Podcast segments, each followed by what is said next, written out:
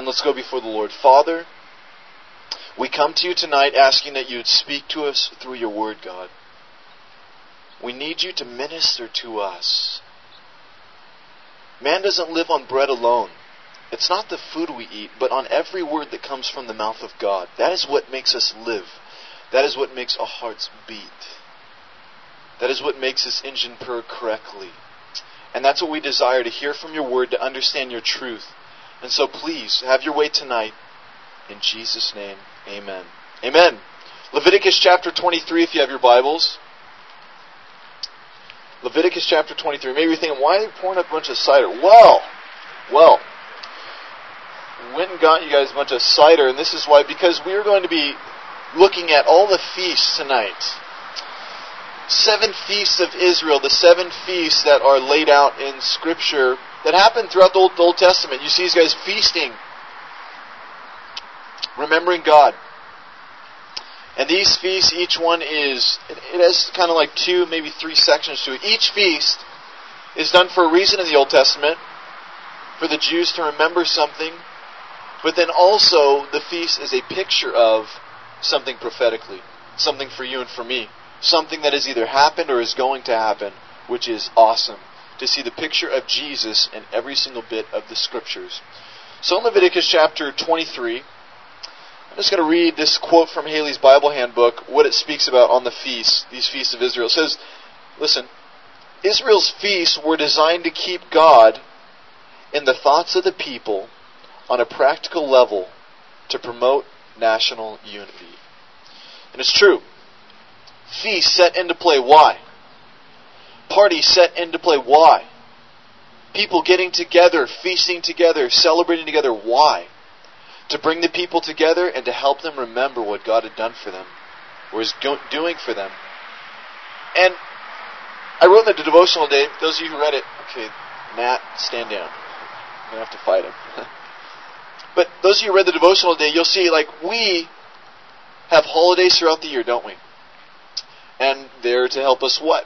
Remember things, and we take time off. We, like Fourth of July is coming up, a great example. It's next Wednesday, and a lot of business people. Me and Robert were talking about this. A lot of businesses will even take the day. They'll, they'll the business owners will take off Wednesday, Thursday, Friday, Saturday, Sunday. They'll take off the full week just because they have an excuse because it's the 4th of July weekend. It's Independence Day, but a reason to party, a reason to celebrate. It brings people together, brings the family back together. But number two, it helps you to remember what is the 4th of July, 4th of July for? Independence Day, right? Remembering our independence and what we have. Being free. We have freedom and we have liberty. Freedom to speak. Look at this. Standing in public. Jasmine has allowed us to come to Bible study here. And no one can come over here and I mean maybe the cops could come and tell us to turn it down a little and we can't interrupt and, and disturb people, but we can speak free publicly. Amazing, our freedom. And so we come together on this 4th of July to celebrate, to remember all these things, to remember people who have died for our country and, and set us free in this way. And so we've the government has stamped this into our society as a day that we can't run from. It's like everybody knows places shut down and everything closes, and hey, it's 4th of July, you have to remember this. So, too, the same with God. What He's doing here is you're going to see as we move through these feasts, He is stamping this within the culture, within the nation of Israel, helping them to remember what God had done for them. It's important that you understand these feasts. It's important that you celebrate with me tonight these feasts. And so, yes, I think we've got it all set out. And if you guys want to go ahead and just pass it out to everyone, passing out cider to you guys. Why? Because we're going to do a toast to our King after every single feast, and we're going to celebrate. Because there's something that me and you can remember in each each feast, something that we can look at and see for our lives in this moment. And so that's why we all have cider. So we're going to drink seven times. So hopefully there's enough in there. I don't know how many people are going to show up. Do we have enough? Hopefully.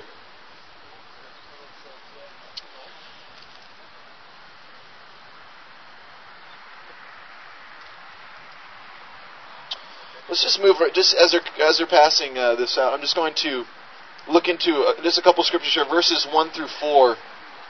Actually, just verses 1 through, th- 1 through 3. I'll read it to you as you're maybe not being focused or are getting your glass of cider. So, it says there in chapter 23 of Leviticus, verse 1 And the Lord spoke, spake unto Moses, saying, Speak unto the children of Israel, and say to them concerning the feasts of the Lord, which you shall proclaim to be holy convocations, and these are my feasts.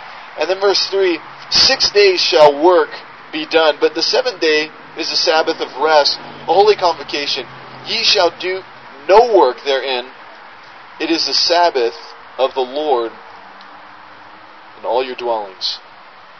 So, right before we jump into the feast, the Lord tells Moses remember, Moses is leading the people.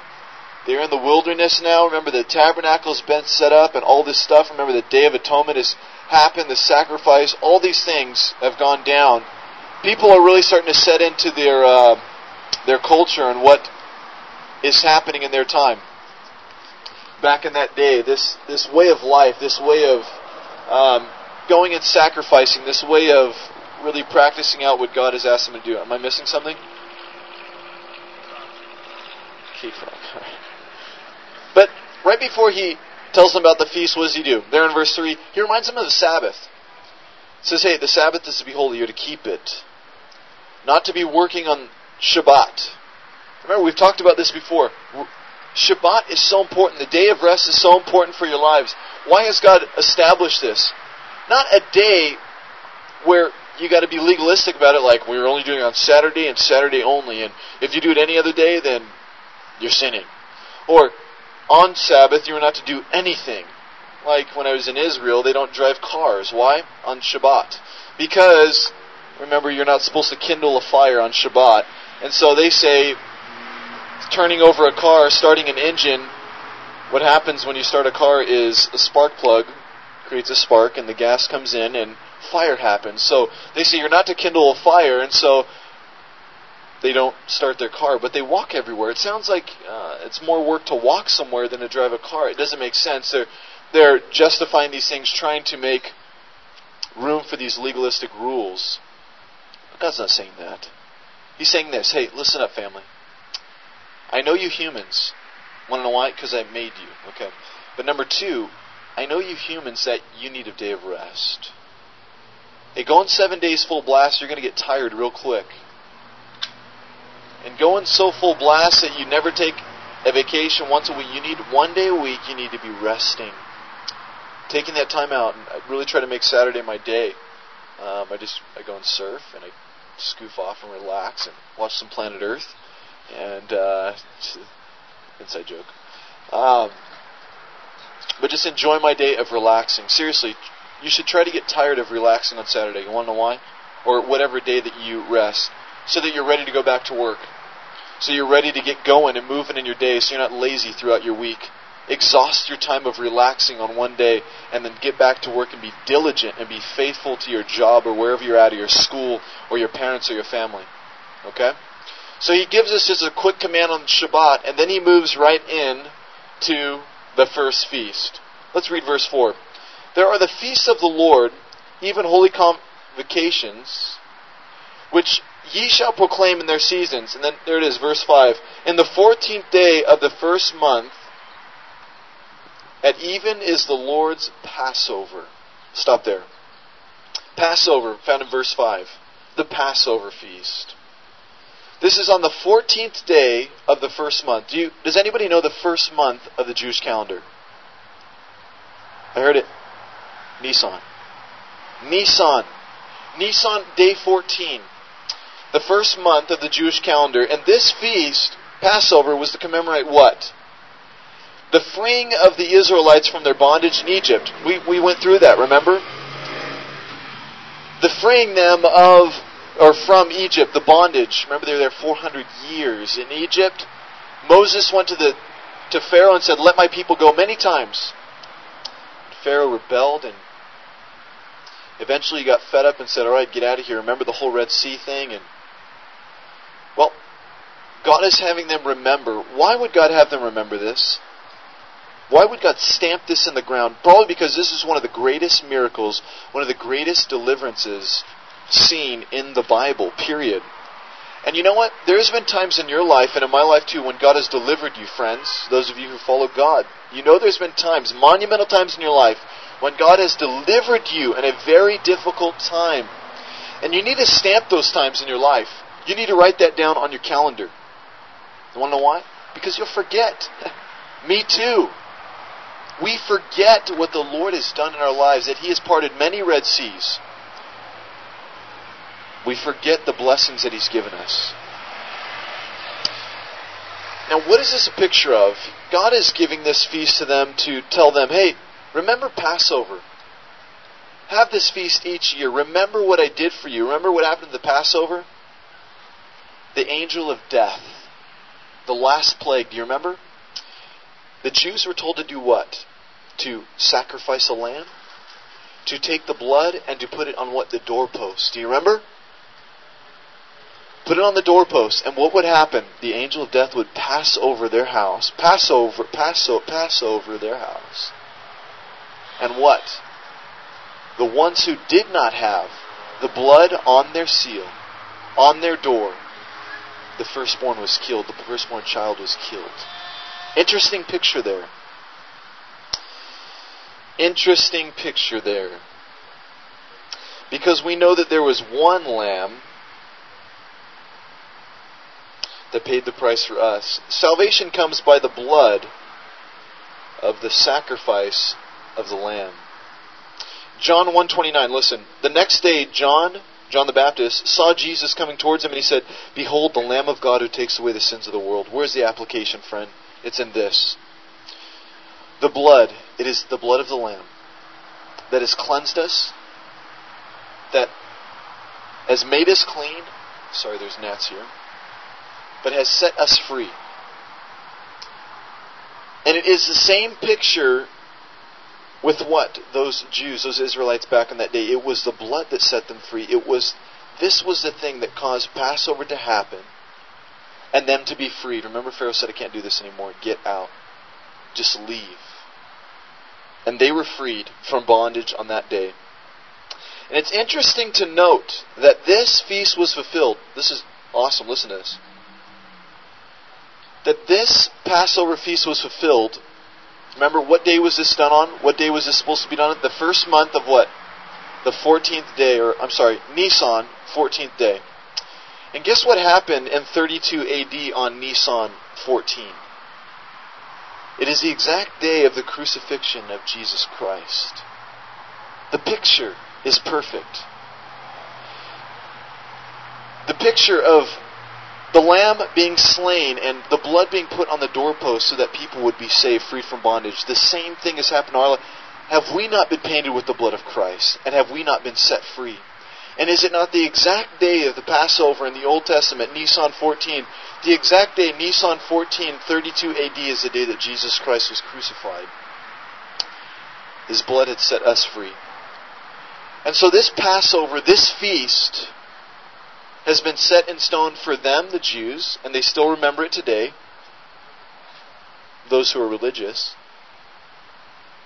And me and you have an opportunity in this moment to celebrate what our King has done. To feast to Him, to lift our cups to Him, and I will pray and we will say thank you. That it is Him who has freed us from bondage, isn't it? It is Him, His blood, that has washed us white as creator of the universe, came down, his own spilled his own blood for these people, for wicked people, people who are not faithful to him many times. Oh, the mystery of the cross.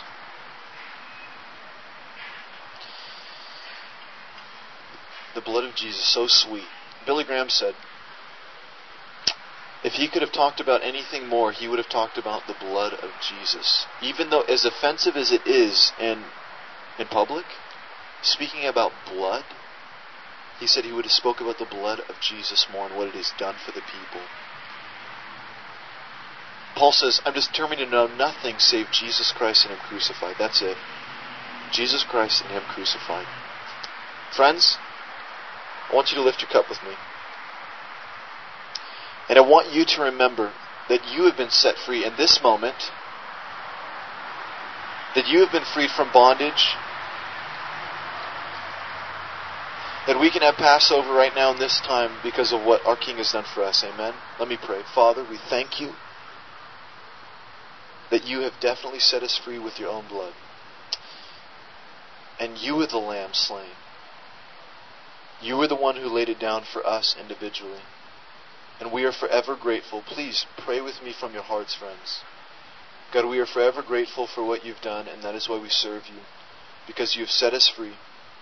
Because you have wiped us clean. You look at us, white as snow, as if we've done nothing wrong. What a great God we serve. And we remember you tonight, and we will feast and celebrate to that in Jesus' name. Amen. And drink with me.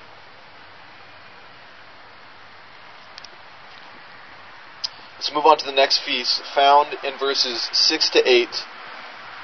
Let me read it. And on the fifteenth day of the same month is the feast of the unleavened bread unto the Lord. Seven days you must eat unleavened bread. And the first day you shall have a holy con- convocation. You shall do no servile work therein. But you shall offer an offering made by fire unto the Lord seven days. And the seventh day it is a holy convocation. And you shall do no servile work therein. We'll stop there. The next feast mentioned is the feast of the unleavened bread. The feast of uh, unleavened bread, I'm sorry. And it is found on what day? The 15th day of the first month. What is the first month of the Jewish calendar? Nisan. Nisan. Honda Nissan. Nisan, 15th day. Nisan. Notice that is the next day. Passover 14th. 14th day. Nisan is what? I'm sorry, Nisan 15th, the next day. The Feast of Unleavened Bread. It starts off with a day of rest, and then you eat unleavened bread for seven days. You know what unleavened bread is? Maybe you don't. It's it's matzah. It's um, it's it's cracker. It's just it's pretty much bread that has not risen. Is that the word? Um, those of you who bake, you ladies know, and you guys, if you don't, well, go try to bake bread without using yeast, and you'll find out exactly what I'm talking about. Okay, it's inside joke. See, all the girls laugh. The guys didn't. Funny. Um, but what happens is when you take dough. I used to watch my grandma do this. She used to make home bre- homemade bread for us all the time. My grandma when she lived with us, and so what you do is you, you, you put the yeast in the bread and you, you just mix this big thing together, all right? Guys, just mix it, okay? Mix it. And then uh, you have a loaf of bread, or you have dough, and you just sit there and you put it in the oven and you leave it at like a warm temperature, and it will all of a sudden start to rise. And it'll rise, rise, rise, rise, rise, and it expands, expands, expands. And then you put it in this, you put it in the pan, and then you put it back in, you allow it to rise some more. You allow it to rise more, and then you bake it but you don't bake it until it rises. Quick cooking lesson. But this feast, okay, so, so check this. They are to eat what? Bread that is not risen, okay? It, it's, it's like cracker, okay? It has no yeast in it. And so they eat this for seven days, remembering what? Remembering this. The feast was to remind them how they had fa- how fast they had to leave Egypt, and they didn't even have enough time to let their bread rise. You see? They, they, they left Egypt very quickly. It was just like, it's time to go, boom. They didn't have enough time to let their bread rise. They were out of there. And so they remember this time. They remember this time of deliverance, this time of freedom, but at the same time they had to leave very quickly.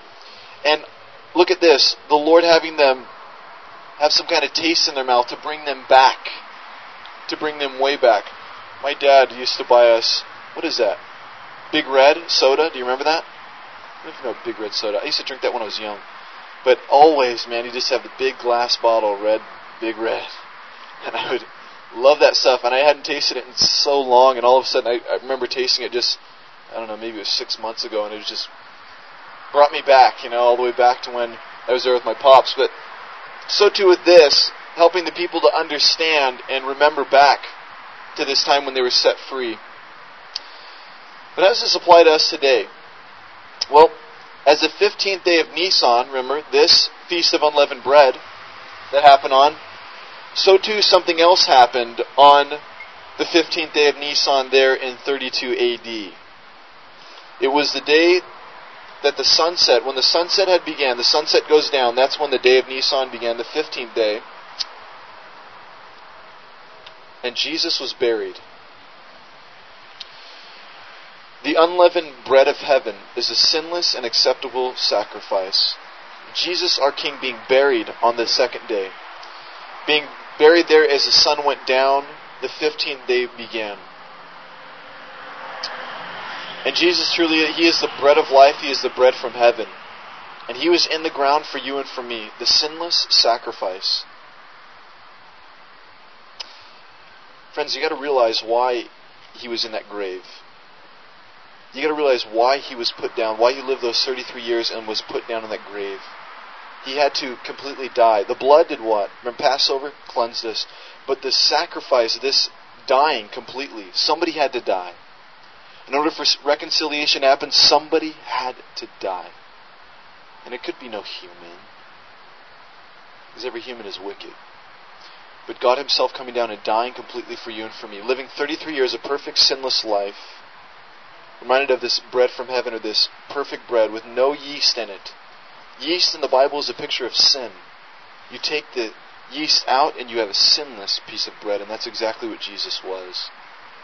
And we thank God that Jesus was sinless. Why? Because He has given you His life. Guess what? Only sinless people get into heaven. Only perfect people get into heaven. Are you perfect? Have you ever done anything wrong? Uh oh. If you say no, you just did something wrong. there is none righteous, no, not one. There is no one who seeks God. You were the dead man, and Jesus Christ has brought you to life. But what has He done in the perfect life, the sinless bread? He has given you His life. That's why you get to heaven. Listen, He has given you perfect life. Here's a picture. Here's Jesus standing next to me. Here's Josh Thompson. Sin, wicked, disgusting. The things that I have done and things that I do, wicked man. Jesus, perfect, clean, 100% holy. 33 years of it. He died, he was buried in that ground, that sinless bread, the unleavened bread. And he gave me, exchanged, gave me his life. Look, I got Jesus on, you see? I have a perfect body on. When God looks at me, he sees Christ put on me. Why? Because Jesus gave me his life and he took mine on that cross, you see? My old man was buried in the grave. My old man was done away. So when God looks at you, He says, perfect, spotless, beautiful, white as snow. Huh? Well, if you've accepted Jesus, that is. When you accept the King, He gives you His life and He takes yours. And God looks at you and says, sinless. And that's why you get to go to heaven. That's why you are free. And for no other reason. And so let's thank our God that He has lived a perfect life for us and given it to us. And The Jews back in that day remembering once again the sinless bread, taking them back to the time that they'd been freed. That Egypt thing was completely buried. Let's raise our cups. Father, we come to you again thanking you that you did live that perfect life. You were tempted in all ways as we are. You experienced everything that we experience on this earth. You were rejected Lord, your own family turned from you. The people in your hometown.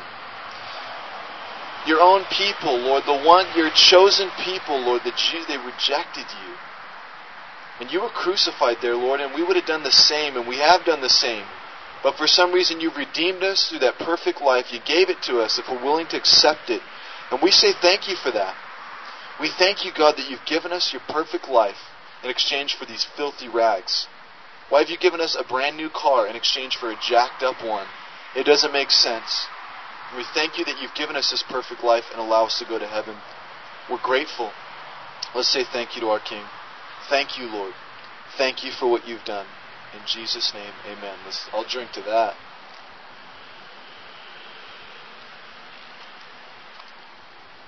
Let's move on to the next feast here. The Feast of First Fruits verses 10 through 14. I'll read it for you. Speak unto the children of Israel and say unto them, When you become in the when you come into the land which I give you, and shall reap the harvest thereof, when you shall bring a, a sheaf, or it's actually a handful of fruits of your harvest unto the priest. And he shall wave the sheaf, or the handful, before the Lord, to be accepted for you. On the morrow, after the Sabbath, the priests shall wave it. And ye shall offer that day when you wave the sheaf, and he lamb without blemish the first year for a burnt offering unto the Lord. And the meat offering, remember this is the grain offering, there, thereof shall be two tenth deals of fine flour mingled with oil, an offering made by fire unto the Lord for sweet savor. And the drinking offering for thereof shall be of wine, the fourth part of hin. And ye shall and ye shall eat neither bread nor parched corn nor green ears until the safe self same day that ye have brought an offering unto your God, and it shall be a statute for your generations throughout your dwelling. This next one mentioned here, it is a feast of first fruits. And this happened on the 17th day of Nisan, again, this first month. On the 17th day of Nisan moon, the, the first fruits of the barley harvest was gathered and waved before the Lord in celebration. Waved before the Lord. The people would gather up their first fruits. And, and notice it says specifically there when they enter into the land of milk and honey, or they enter into the promised land, the land that God's going to give them, they are to bring their first fruits unto the Lord. And so, this feast was to remind them of how fast they. I'm sorry.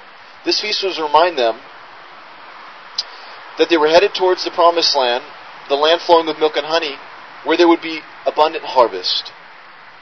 So it's almost like a future picture for them. It's almost like something to put in the forefront of their minds as they bring their grain offering, their first fruits unto the Lord in that time, but also that they're going to a place of milk and honey where they would be what? Harvesting much and giving their first fruits unto the Lord. Now, where's the picture? On the 17th day of Nisan in 32 AD, yes, that same year, Jesus rises from the grave, the resurrection, the first fruit. He is the first fruit from the dead. He is the first resurrection, the true resurrection. And me and you will rise in him also, and have risen in him also here in this moment, but spiritually also into new bodies one day, into heaven one day. So these first fruits, a picture of them going to the promised land and also giving their first fruits unto the Lord, helping them to remember to do that but a picture of the resurrection of Christ. Friends, if we do not have the resurrection, we have nothing. Do you understand that? If we do not have the resurrection, our faith is worthless. If we do not have the resurrection, this Bible needs to be trashed, thrown out the door. It's not worth reading. The resurrection has sealed everything. The resurrection had made all of Jesus' words true.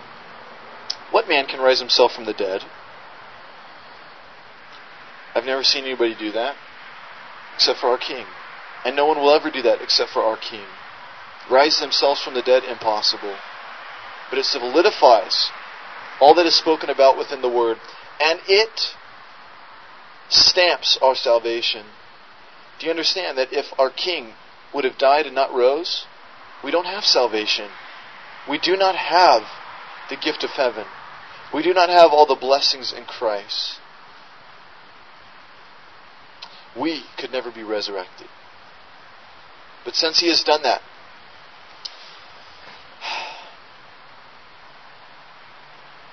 it has split time in half.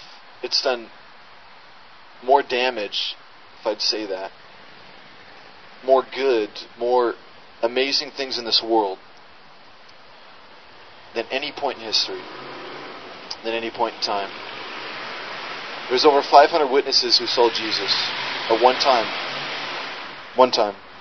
How many witnesses does it take to convict somebody of a murder? One. There was over 500 at one time that saw him risen from the dead. There's secular scholars who write about it.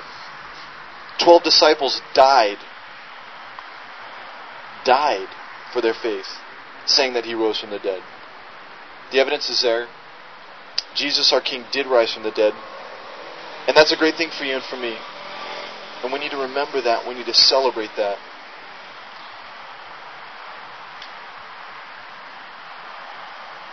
I'm sorry that these a lot of these feasts maybe just a bunch of facts and things just to bring to the table and maybe hard to apply right now in this moment. But I hope that you would cherish each one of these times. Just maybe what needs to happen is just you and your king by yourself. During these times when I'm praying, you thank him also. Thank you for the resurrection. Thank you for your blood. Thank you for dying and being buried in the grave. 33 years of perfection. Amen? So let's lift our cups again to the King. And let's truly thank Him for this resurrection, this blessing that He's given us. Lord, you're alive. You're not dead. You're an alive God, Lord. There is no one, Joseph Smith, Muhammad, or Buddha, or any Hare Krishna. It, they're all dead. But you are alive, Jesus, and you are hearing our prayers right now in this moment. And we're so thankful and happy and blessed that you are alive and that you rose from the dead. That is our celebration. That is our the very center of our faith. And we are forever grateful that you did that for us. And we are forever grateful that you've risen and that we will rise with you one day. That we will be resurrected and that we will walk with you. We long for that day, King. Thank you for what you've done. We lift our cup to you in celebration, thanking you. In Jesus' name, amen.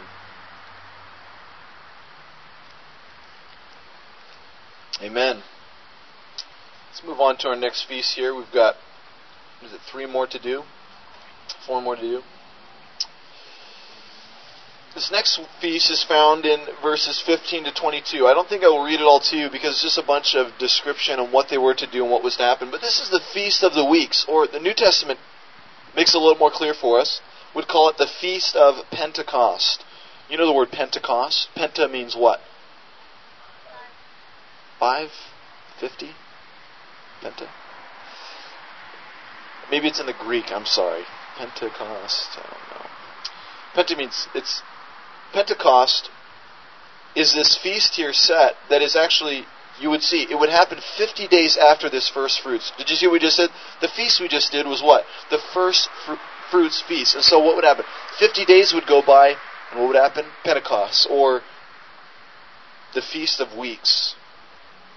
And during this time, the priests would wave two loaves of bread before the Lord. These two, two loaves. So here's a loaf in this hand, here's a loaf in this hand. And they would wave it before the Lord. And these two loaves, what they represented was the two stone tablets, the Ten Commandments. This day was to commemorate the giving of the law when Israel became a nation. Back in that day, on that same day, day of Pentecost, back in Moses' day, the day that the law came down, the day that it was brought to the Israelites, this is the same day. Many scholars say, a lot of rabbis will say this, that they believe it's the actual exact day to a T on the same day of Pentecost because they continued, for some reason it was established in stone that this was the day that represented, stone, sorry, established in stone the day that these stone tablets were brought to the table, were given. And so I'm, I'm pretty sure that Moses and his boys and the people probably didn't forget that day that those Ten Commandments came down. That's a big day in history. Think about it. Probably remembered, and then it has been tattooed with what? Well, this Feast of Weeks or this Feast of Pentecost. And so, this day was to commemorate the giving of the law and the day that Israel truly became a nation back in the Old Testament, back in that day. But it's interesting to note, do you remember the first fruits, the resurrection, right? How many days did Jesus walk on the earth after his resurrection? 40 days. 40 days he walked. Then, do you remember how many days? So he, he rose from the dead, 40 days on this earth, and then what did he do? Remember, he ascended into heaven. Remember, the disciples were looking up, or some people were looking up, and the angel comes in and says, What are you doing looking up at the Son of Man? And then the disciples were to go to the upper room and wait for the Holy Spirit to come. Do you remember how many days they waited there praying? Ten days. Ten days. Resurrection. Forty days Jesus walks on the earth, ascends into heaven. Then what? Ten days from that moment the Holy Spirit comes. How many days is that? Fifty days. The day the Holy Spirit came was what? The day of Pentecost. You see, these pictures are amazing when you understand, when you see the picture in the Old Testament being lined up exactly with the picture in the New Testament. The Holy Spirit coming upon the disciples in the upper room. Remember, it was like flame, tongues of flames upon their heads. And that day, Peter preached. Remember, people were speaking, and t- crazy stuff was going down. 3,000 came to know Jesus on that day. John 14, 16, just real quick, a couple scriptures on the Spirit. I will pray the Father, and he shall give to you another comforter. That he may abide with you forever. And then John 14, 26, but the comforter, which is the Holy Ghost, whom the Father will send in my name, he shall teach you all things, and bring all things to your remembrance, whatsoever I have said to you. The Holy Spirit, the gift from God.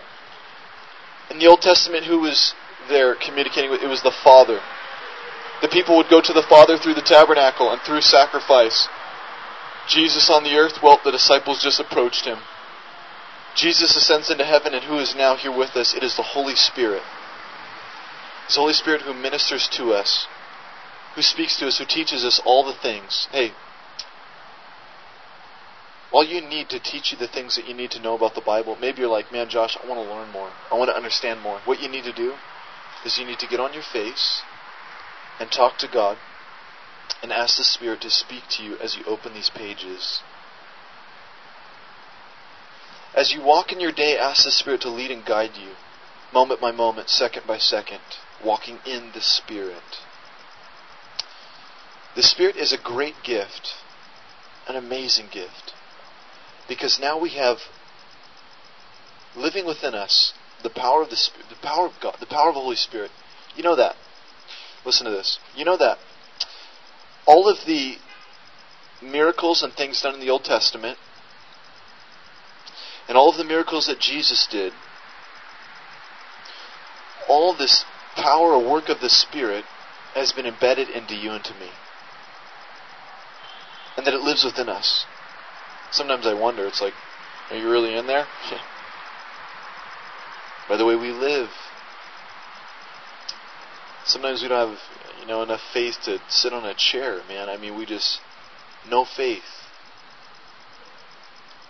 I was thinking about that. Did you guys hear? Those of you who maybe went to Harvest on this this weekend, those of you who didn't. There's a man named Bob Coy that spoke there, and he said that after their church service every week, they ask the elders of the church to come together, and if anyone is sick, that the elders pray for them, like it said in James to do.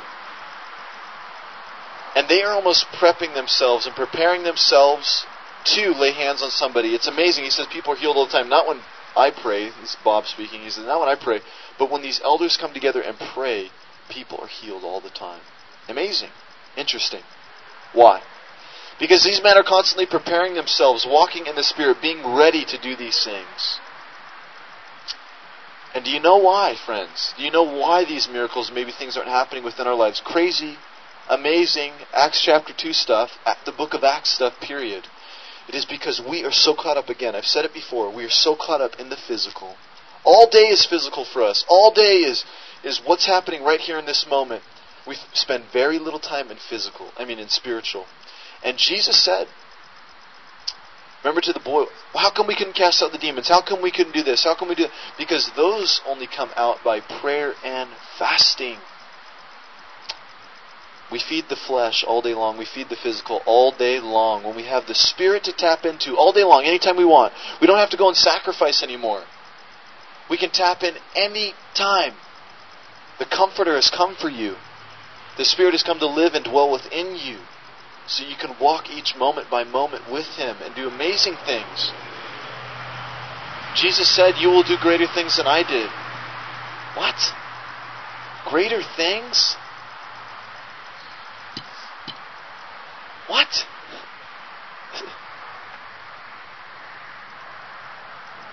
If we take advantage of the gift that God has given us, Pentecost, the feast. them remembering or stopping and thinking 50 days after the first fruits, giving offerings unto the Lord at Pentecost.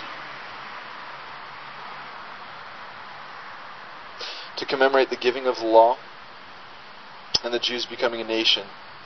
But for us, the day of Pentecost is a huge celebration in our lives. The Holy Spirit came and filled us, or actually came and filled the earth on that day, but has filled us in this moment, in this time. And so I'm going to ask for a feeling of the Spirit for each one of us today, alright? Hey, family, I want you to ask for that. Say, God, fill me. I want to do those things. I want to step out. I want to be your man. I want to be your woman. I need a fresh filling of that. And then just to thank the Lord for giving us the Spirit to minister to us and to speak to us and to teach us. What a great gift! The greatest! Amen? Let's lift our cups. Shall we celebrate? Father, we come to you again concerning Pentecost. The giving of the law. Oh Lord, what a great parallel. The giving of the law the day of the Holy Spirit, Lord, the law being the thing, the, the, the law, the master, all the rules and regulations that you gave in the Old Testament, all those things that we are to follow and, and abide by, those Israelites were, I'm sorry, Lord, not us. You have given us the Spirit, Lord, on the same day you gave the law, but you've given us now the Spirit to dwell in us and to tell us what to do, not 600 laws that we are to abide by. But you've given us the Spirit to speak to us day by day, moment by moment, and we thank you that you've been so gracious to give us the Comforter, to give us the Spirit. And we ask for a fresh feeling of the Spirit in this moment, that we would be different people, that you would truly come within us, God. Those who ask to be filled, I pray that you would fill them. Oh, everyone that thirsteth, come ye to the waters. Ye that have no money, come ye buy and eat. I pray that we would do that, that we would drink of your Spirit, and that we would taste of it. We don't need money to buy it, it's free. And we thank you for that. And we're so blessed that you've given us a comforter and a counselor to minister to us daily and to be close to us, to teach us the things we need to know. We hear you, we love you, and we thank you for that. We'll drink to that. Thank you, King. Amen.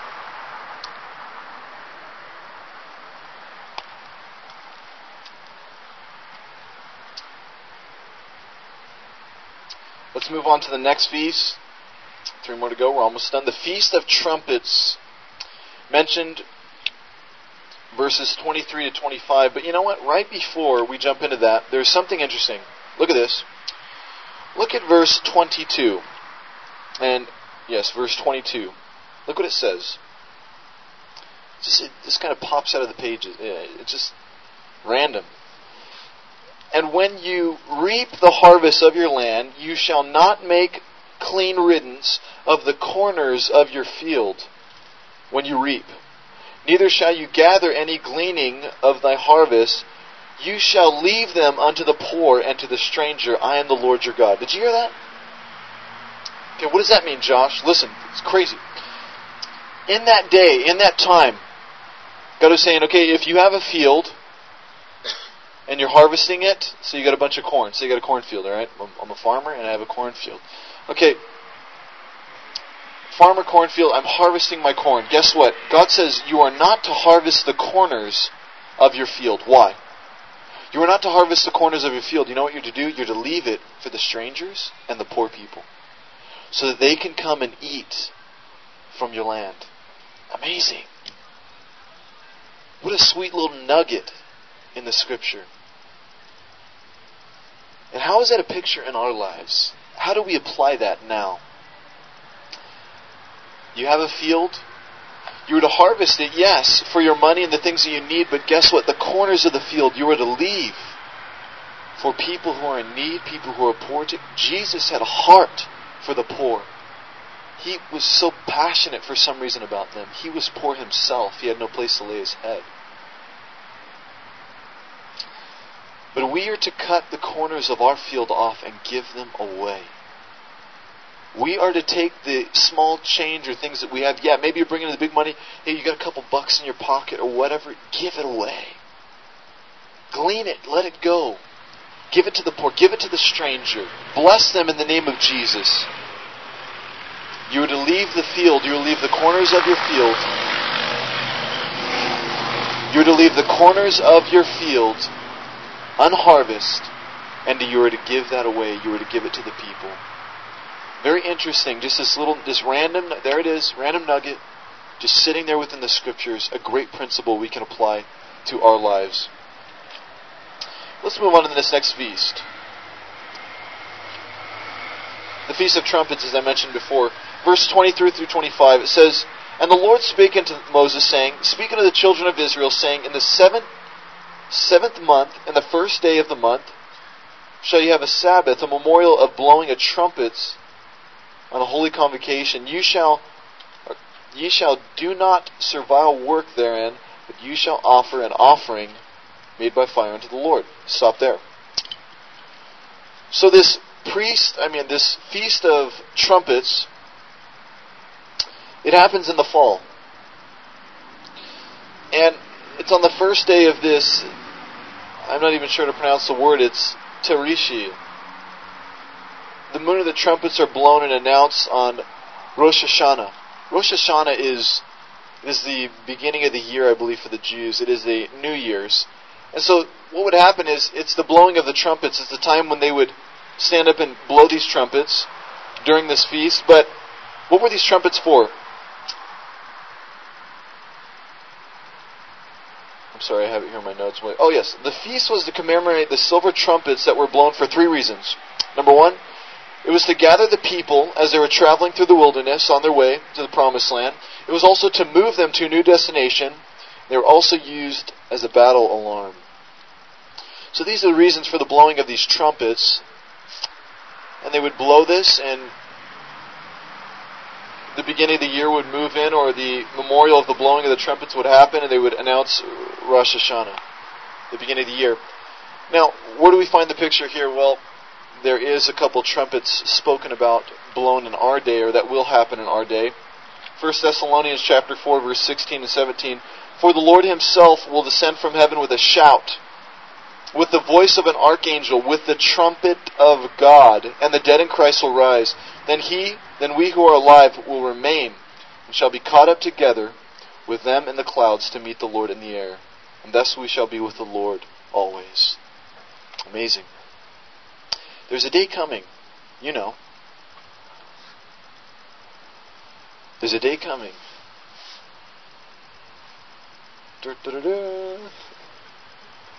when all of a sudden the Lord shout with the voice of, a, of an archangel and the trumpets blow. I don't know if we're going to hear that or how that's going to work, but there's two trumpets spoken about.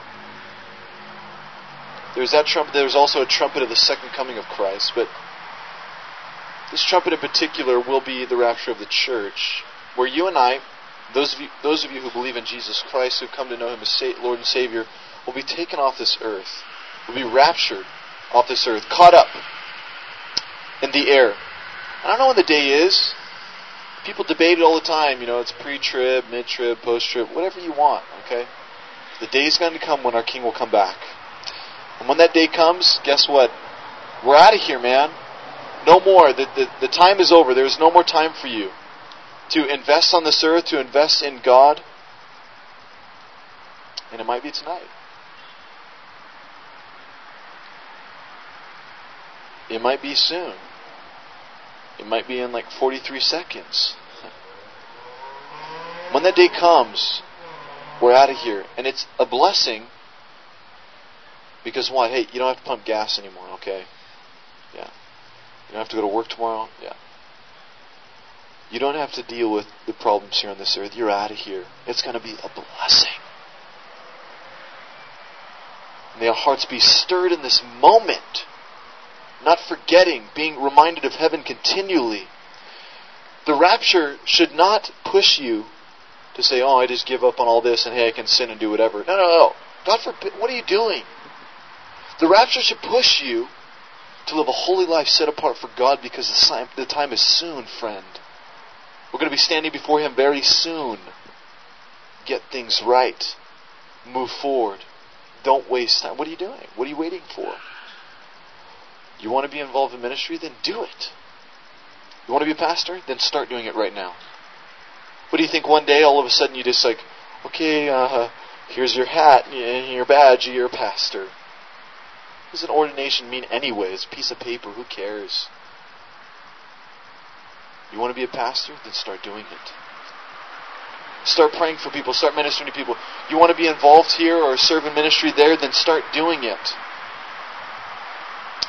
You want to be a utensil, a tool for God in this moment, in this day, tonight, right now? Then do it. Put your arm around somebody and pray for them. Go buy somebody something. Go bless them by giving them a book if you have. one. I don't know. What are you to do? What am I to do? I'll seek the Spirit, I'll seek God and find out, and you do the same. Amen? Let our hearts be stirred, for the kingdom of heaven is near, and it may be tonight. That'd be great.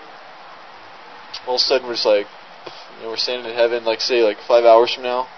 I was like, aha, told you guys. We're here. And I'm looking at you guys, and I'm just, I mean, I'm telling you, I know I'm just gonna have one of those big smile, just smile like from here to here. You know, it's like I just can't stop smiling, you know, because just so overwhelm, just joy. I made it, man. Finished. Let's finish strong. Let's work hard. Let's be a blessing unto our King. Amen. Let our hearts be stirred that you will be taken off this earth. What a blessing that is, man. Let's lift our cup to the King and thank Him for that.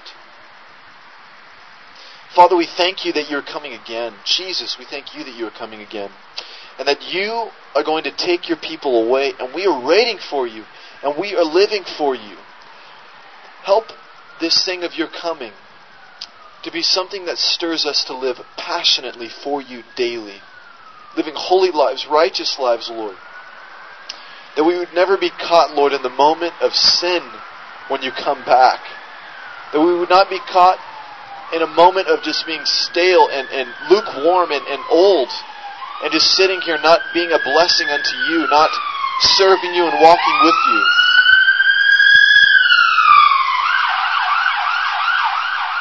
Lord, as you desire, for us to look to your second continually, and we will. So, Lord, we thank you for it, and we lift our cups to you that we're going to be with you soon. And if that's night tonight, Jesus, we're ready. Hey, come and take us, King. We've been waiting for you for a long time. Remind us daily that you are coming. We will drink to that.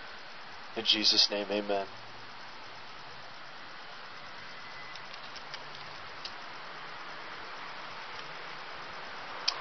The next thing mentioned here in verses 26 through 32, I won't read it to you because we're getting low on time.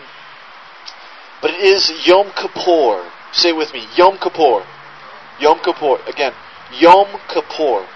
Yom, which means what? The Day of Atonement. The Day of Atonement happens once a year. This day happens once a year. The high priest enters into the Holy of Holies and sprinkles the blood from the sacrifice on the mercy seat unto the Lord for the sins of the people.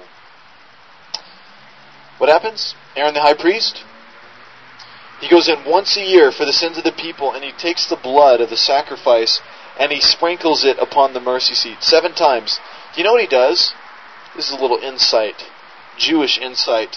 I'm not a Jew, but Jewish insight that I got from some of my friends in Israel. They were telling me this is you can't find this in the Word. It doesn't tell you what happens, but they tradition tells us that when the high priest walked in to sprinkle the blood upon the mercy seat, what is the mercy seat? It's the Ark of the Covenant. It's where the Ten Commandments were in. It's this golden box that the people would carry on their shoulders, and there's two giant cherubims on top. These angel looking crazy guys, okay? They're just sitting up there, arched up on both sides. The mercy seat is the lid that covers the Ark of the Covenant, the box, okay? It covers it. It covers the Ten Commandments in there. There's a couple other things in there, we'll get into it. But they sprinkle the blood on the mercy seat. How they sprinkle it? From top to bottom and from left to right. One, two, three, and on seven times. The picture of the cross right there on the mercy seat. Amazing. This happened once a year for the atonement for the people, the sins of the people. Yom Kippur, Day of Atonement. I remember I told you before in Israel, I remember on Yom Kippur, I have video of it. I, w- I would show you, but I won't because it's just gruesome. Of people sacrificing chickens on the Day of Atonement. They're coming to this rabbi, and he has this like thing set up, and he is s- slicing the chicken's throat and turning them upside down in this bucket, and pronouncing sin upon them as if their sins are forgiven. They're still trying to find a sacrifice. They have no temple to sacrifice sin, so what will they do with their sin? So what is this a picture of? This Day of Atonement, this one day once a year. There's two different interpretations that I looked at. I'm not even sure which I really side to, but I'll just say both. Um, number one is the time when the Jews realized Jesus is Messiah in the tribulation, the Day of Atonement for them, the true Day of Atonement for them. During the tribulation period, 144,000, their eyes are open, like, oh snap, Jesus is the Messiah, and all of a sudden they're just like nuts. Like we're going to share with everyone and bring. They're going to bring thousands of people to Jesus Christ. These 144,000, they'll be virgins and they'll have a new song on their hearts. These guys are going to be crazy.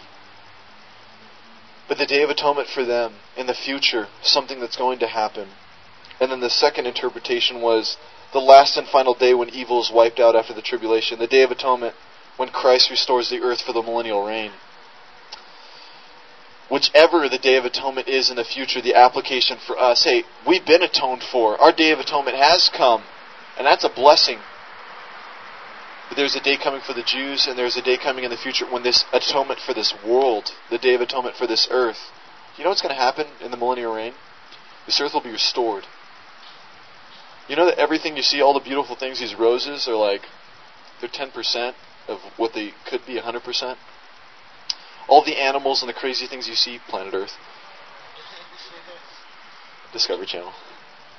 It's nothing close to what it's going to be. And in that time, millennial reign, the lion will lay with the lamb. Lion and lamb will get along. That's crazy. Animals will get along. I mean, it's going to, the earth is going to be restored. Everything is going to be legit. And it's going to be awesome. And me and you will reign with our King for a thousand years. Let's lift our cups to the King in celebration. Father, we thank you that you have atoned for us on that day, that day on the cross, Lord. But in that day when we decided to give our lives to you, the blood truly did atone us, and we thank you for that. Atoned for our sins. And we ask, Lord, that you would help us to remember the future and remember what's going to happen, to create urgency within our hearts. And we pray for the Jews. We pray for the peace of Jerusalem. And we ask, Lord, that you would even be working on the Jewish people right now, that you'd be cracking open the sky and letting them see that you are God, and Jesus, that you are Messiah, that you are to be worshipped as Lord and God and Master. We long for that day of atonement for the Jews, Lord. We want them to see, be restored unto you, your people. See them do miraculous things, Lord. And we long for the day when you restore this earth, when you'll make everything perfect, everything right again, that day of atonement. Thank you, Lord, for the future things that you're going to do in Jesus' name. Amen. I'll drink to that. That's exciting. And the last thing, let's close this up. The Feast of Tabernacles found in verses 33 through 44. A lot of scripture, I won't read it. But this is the most mentioned feast in the Bible, the Feast of Tabernacles, mentioned a lot. The feast was to commemorate the times when God provided for the people as they were in the wilderness, dwelling in the tents. Okay? So it is a time to remember the Lord for them when the Lord provided for them when they were in the tents, man. They were in these, yeah, they set up these tents, and that's where they lived, and that's where they dwelt. I had a chance of staying with Bedouins when I was in um, Jordan. And the Bedouins, we stayed in a tent, and it was this tent that is very similar to um, what Abraham would have stayed in. The exact same thing, or what Moses and the boys, all of them would have stayed in. These tents are, I mean, pretty basic. Keeps out the wind, keeps out the sand. But the Lord provided for them. You remember how He provided? He provided water miraculously. Do you remember? He brought straight up pigeons from heaven, like these these quail. Quail just came down out of nowhere, and they and they just eat meat. I mean, it was just like, hi, hi, I'm a bird, and I'm just walking around. Come and catch me. I mean, like that is crazy. And not to mention the manna from heaven. Remember the heavenly bread, the stuff that just fell from okay, tomorrow morning when we wake up, all of a sudden there's just going to be bread all over the ground. Like, go and start gathering all your flour and the things, and you could just, amazing. And God provided for them when they were in the wilderness, in those tents, all those days, the Feast of Tabernacles. That's what this represents.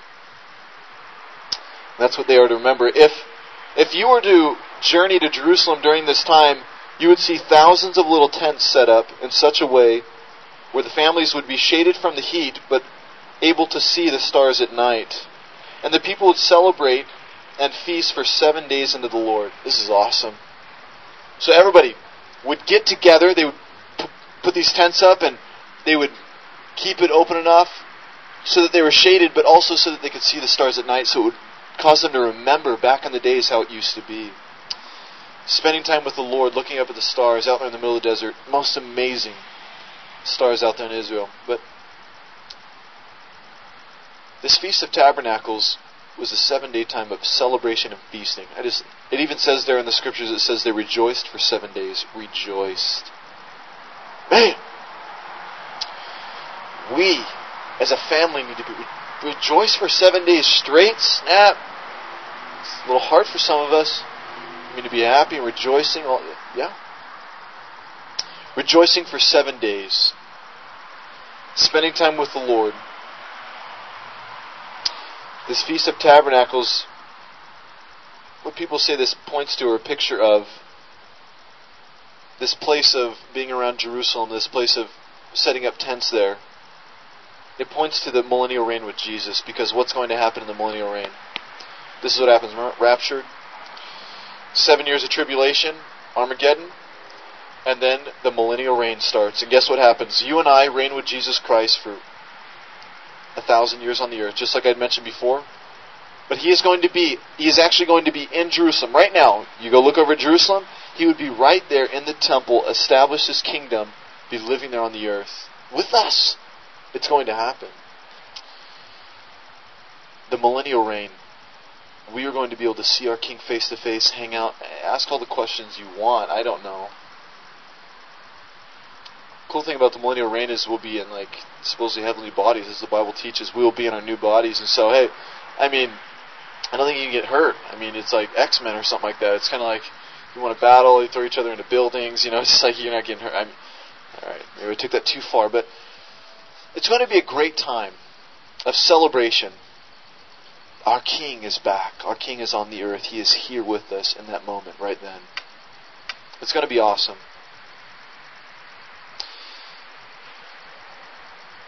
And they say that just some quick facts on that. They say that we might even police like the the non-believers on the earth there because there will actually be people living there on the earth that do not come to Jesus Christ who live through the tribulation period but do not come to Jesus and they'll see him. There in Jerusalem, established kingdom, there is the King of Kings. And many will still not come to Christ. Amazing. But we will be there with him for 1,000 years.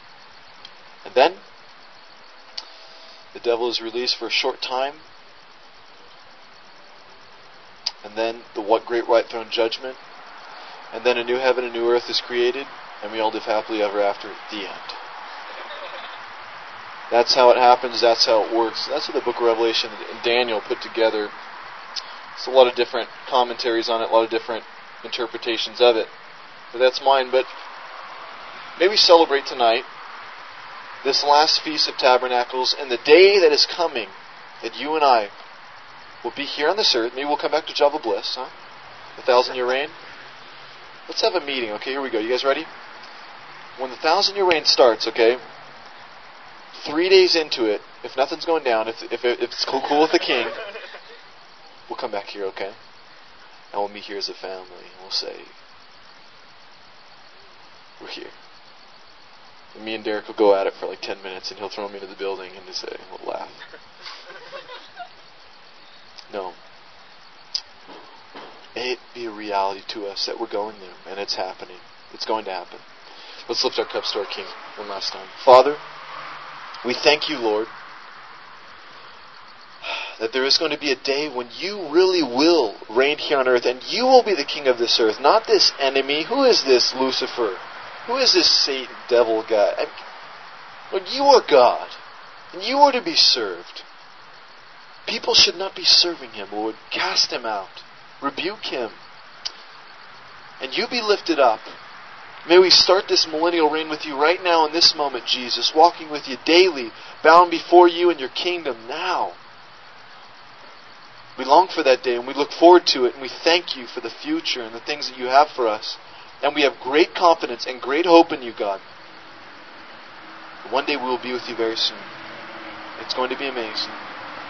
We believe in you, God. We give ourselves to you and we'll drink to all this which you have given us. In your name, amen. I want to share two scriptures real quick. These two that I've written down. Psalm 77:11. Real quick before I share it. What is the purpose? Why did I go through all this lengthy talking about the feast and helping you to try to understand these things and trying to apply application? because it's important to the Lord. He established feasts in that day so that the people would remember. Remember. Remember. Feasts were set up just like holidays are set up today. Feasts were set up so they would remember. Family. Some of the things that we have talked about tonight, these are things that we need to be remembering daily within our lives. Amen? And and there are many things that you need to be remembering and writing down that God has done for you. Maybe you've forgotten. And there's one great thing that you need to be remembering constantly, and that is what Christ has done for you in communion. Notice in some of those feasts, they would do certain things.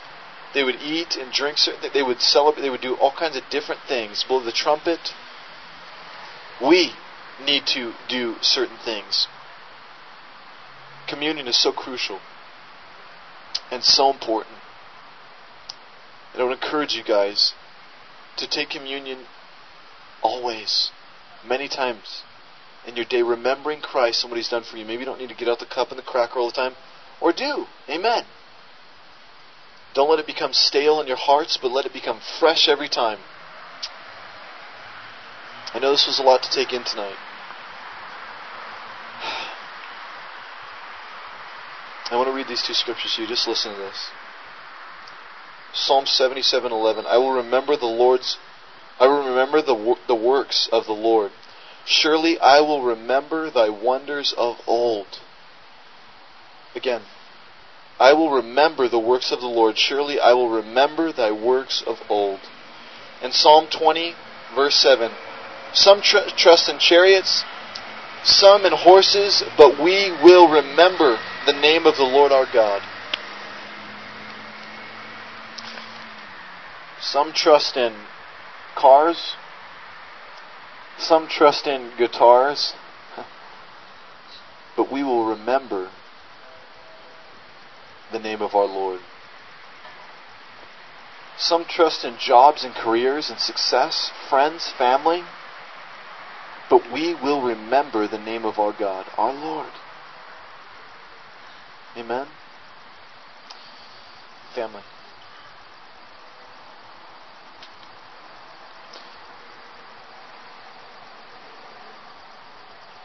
I want you guys to walk away with just that simple principle.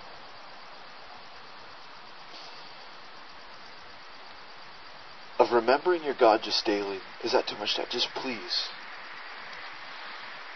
Just remember Him. Remember what He's done for you. This is where motivation comes. How can a person deny the living God within their own lives in that day if they are remembering what He has done for them? How He has set them free, how He is providing for them, how He has a future and a hope for them, all these things. How can a person? It's impossible. You know who you are. Do you forget things? Yeah, we all do. Do we forget the Lord? Yes, we all do. So, how do we remember? Feast. Celebrate. Do those things. Remember his works and remember his times of old. Amen. I want you guys to really grab onto that, to really apply that to your lives tonight in the best way that you can. And again, thank you for listening. Thank you for, even though it's lengthy and a little much to take in. Thank you for being diligent and trying to stay focused.